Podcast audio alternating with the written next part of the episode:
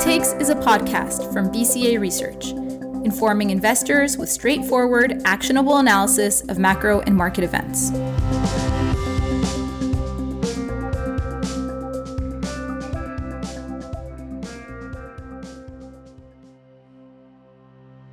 Hi there, and welcome back to the Quick Takes podcast. I'm your host, Roukaya Ibrahim, strategist at BCA Research.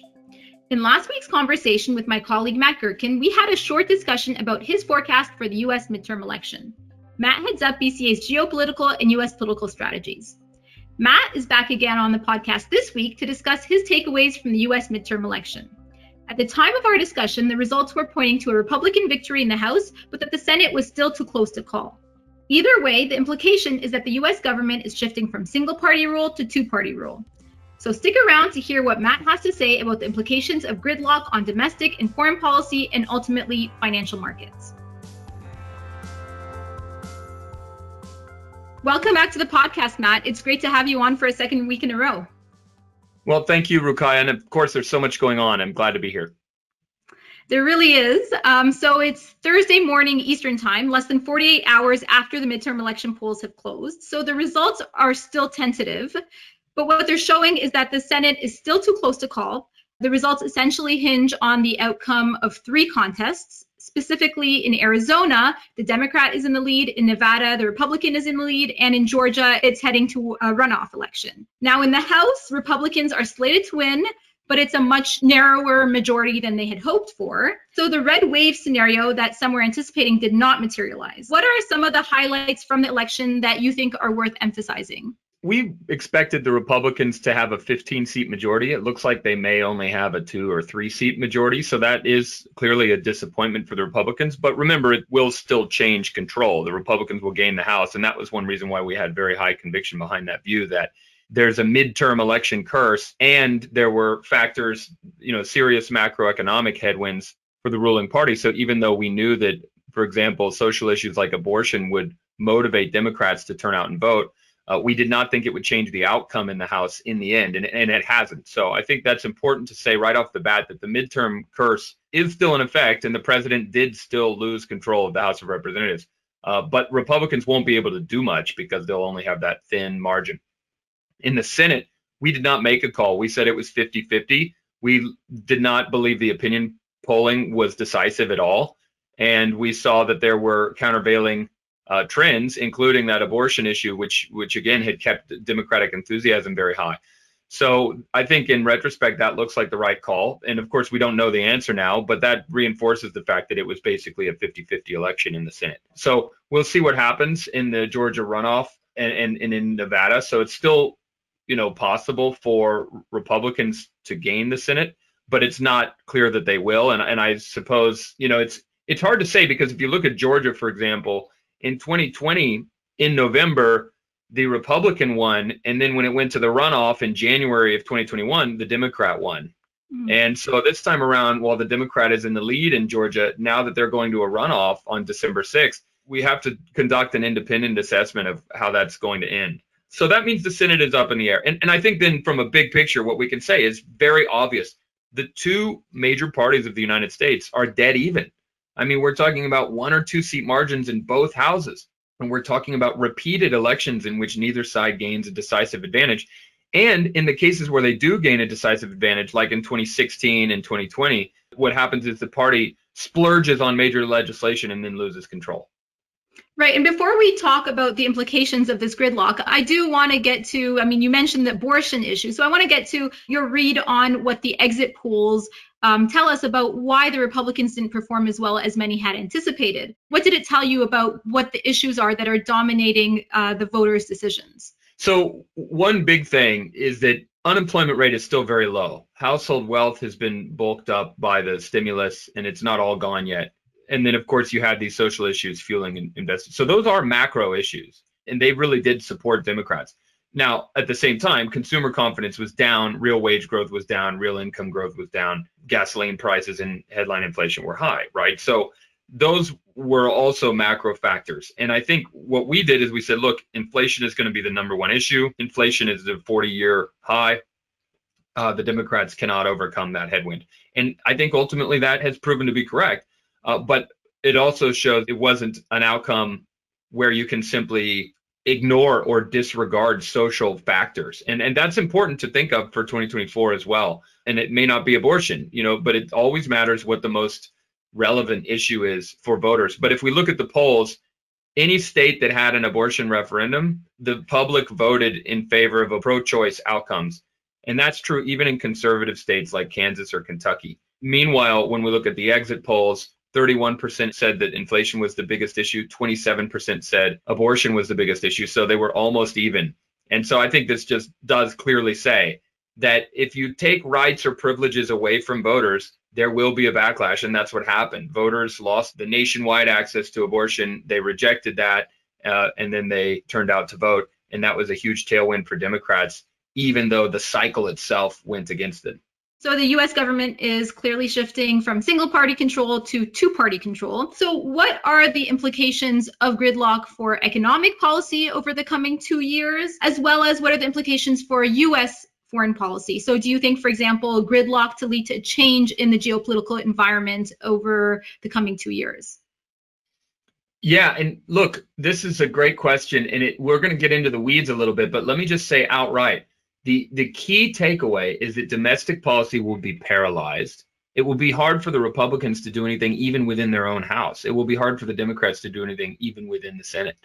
Uh, not to mention that they disagree. So, U.S. domestic policy is evenly split between two parties. It will be paralyzed, and there won't really be major domestic policy changes unless there's some massive crisis that forces the two parties to get along. And meanwhile, foreign policy, we have a triple crisis. We have the Russia Ukraine war and Russia Europe energy cutoff. We have the US Iran breakdown. There was no strategic deal, no nuclear program freeze, and that's leading to instability in the Middle East. And then we have the US showdown with China, which is intensifying. President Biden has adopted President Trump's policy and even gone further with the export controls and he's going to continue to reach out to Taiwan and strengthen relations with Taiwan, which will provoke China. So we have multiple foreign policy crises taking place. We have a domestic gridlock. Biden will clearly shift and focus more on the foreign policy front because that's where he will still retain agency. And that means that going forward, the world will be still facing this high level of policy uncertainty and geopolitical risk. And it also means that we won't really be able to predict what's going to happen in US politics just looking at US politics because the two parties are basically fighting a war of attrition. It's much more likely that exogenous factors will determine the outcome among the parties. And those exogenous factors are geopolitics uh, or external risks, or you could have a recession that's still very possible. And that, of course, would tip the scales against the Democrats in 2024. So, what does that mean then for financial markets? First of all, is gridlock positive for stocks? And second of all, one of the charts that you've shown in the past is that US equities typically outperform in the third year of a first term president. So, do you think that the stock market will get a similar boost this time around given uh, the outcome of the election? Well, it's interesting. I think there can be a relief rally, and we're already seeing that today. Inflation's rolling over, and the election is over. The and then other things like the Chinese Party Congress is over. So there are reasons for relief here at the end of a bad year, but I don't think they are reliable because, of course, the Fed is still hiking and, and is going to have to keep hiking. And then you have some elements of inflation that are sticky, and you have the fact that those three foreign policy crises I mentioned can derail the global economy, specifically through Russian or Iranian induced oil disruptions.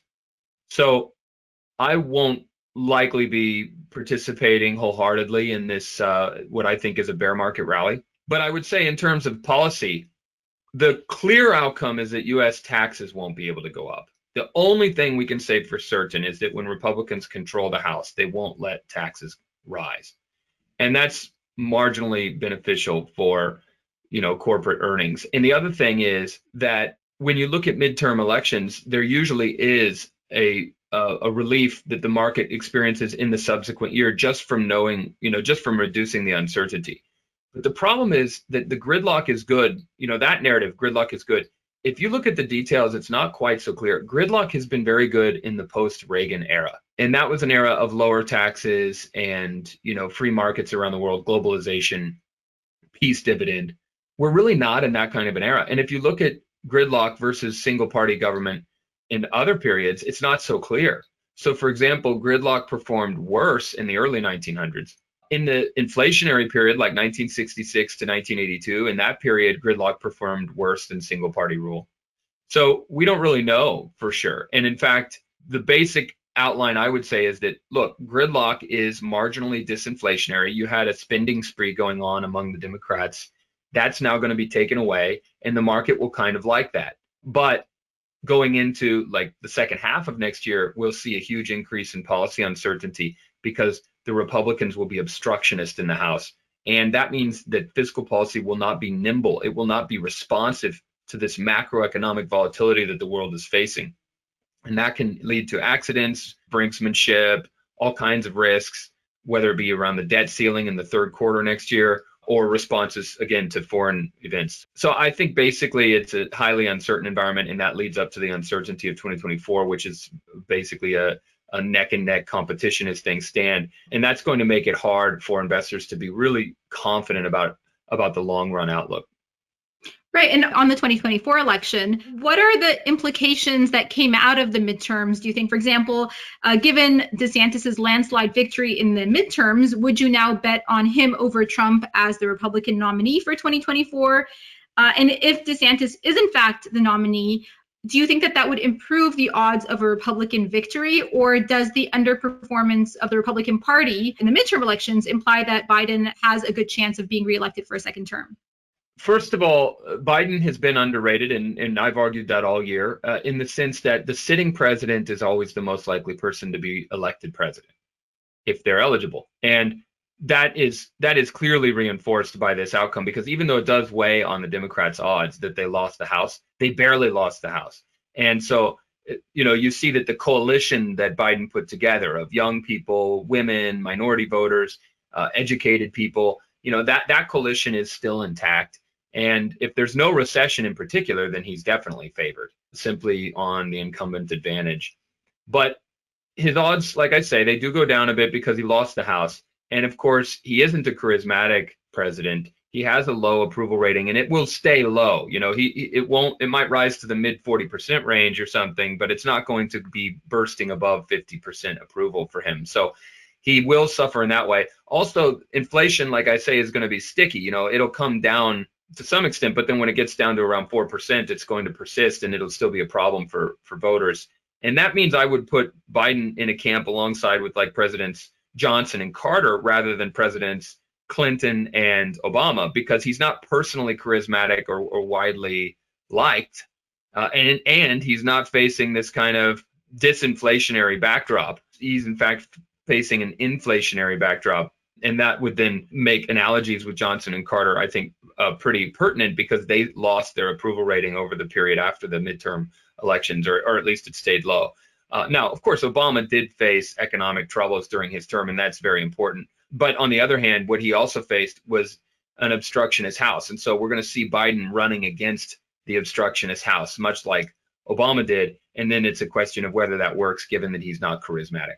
Now, for Republicans, quickly, definitely it was a huge boost to Florida Governor Ron DeSantis uh, relative to Trump because not only did DeSantis do very well, but the Trump kind of loyalists did not perform well. And in fact, they got close enough to winning, but yet not winning in a cycle that should have favored them. That it is a fairly clear implication that there was a defect in their qualifications or their personality, their you know their approach. That's going to be something that within the Republican Party will start to reverberate. That we need more candidates like Ron DeSantis who can pull it off, uh, or like the other conventional Republicans who all pulled off their their Senate uh, runs. I also think though that it's we can't count Trump out because he has a large personal following within the party, and the Republican nomination process is a winner takes all process. So Trump, if he has the, the most votes in any state, he'll get all of the delegates for that state, which will favor the top dog in the Republican nomination. So basically, the onus is on DeSantis to execute, to actually deliver what is the potential uh, for him to win the nomination. And I think he can because I think overall Trump will be seen as damaged goods. And I think that DeSantis will be seen as a fresh face and someone who can a- uh, appeal to independents in the general election. But it's very close, very tight between those two. And it's going to be a real rumble in the jungle when we get to 2024. Well, something to look forward to then. Thanks a lot for chatting with me, Matt. Thank you, Roukaya.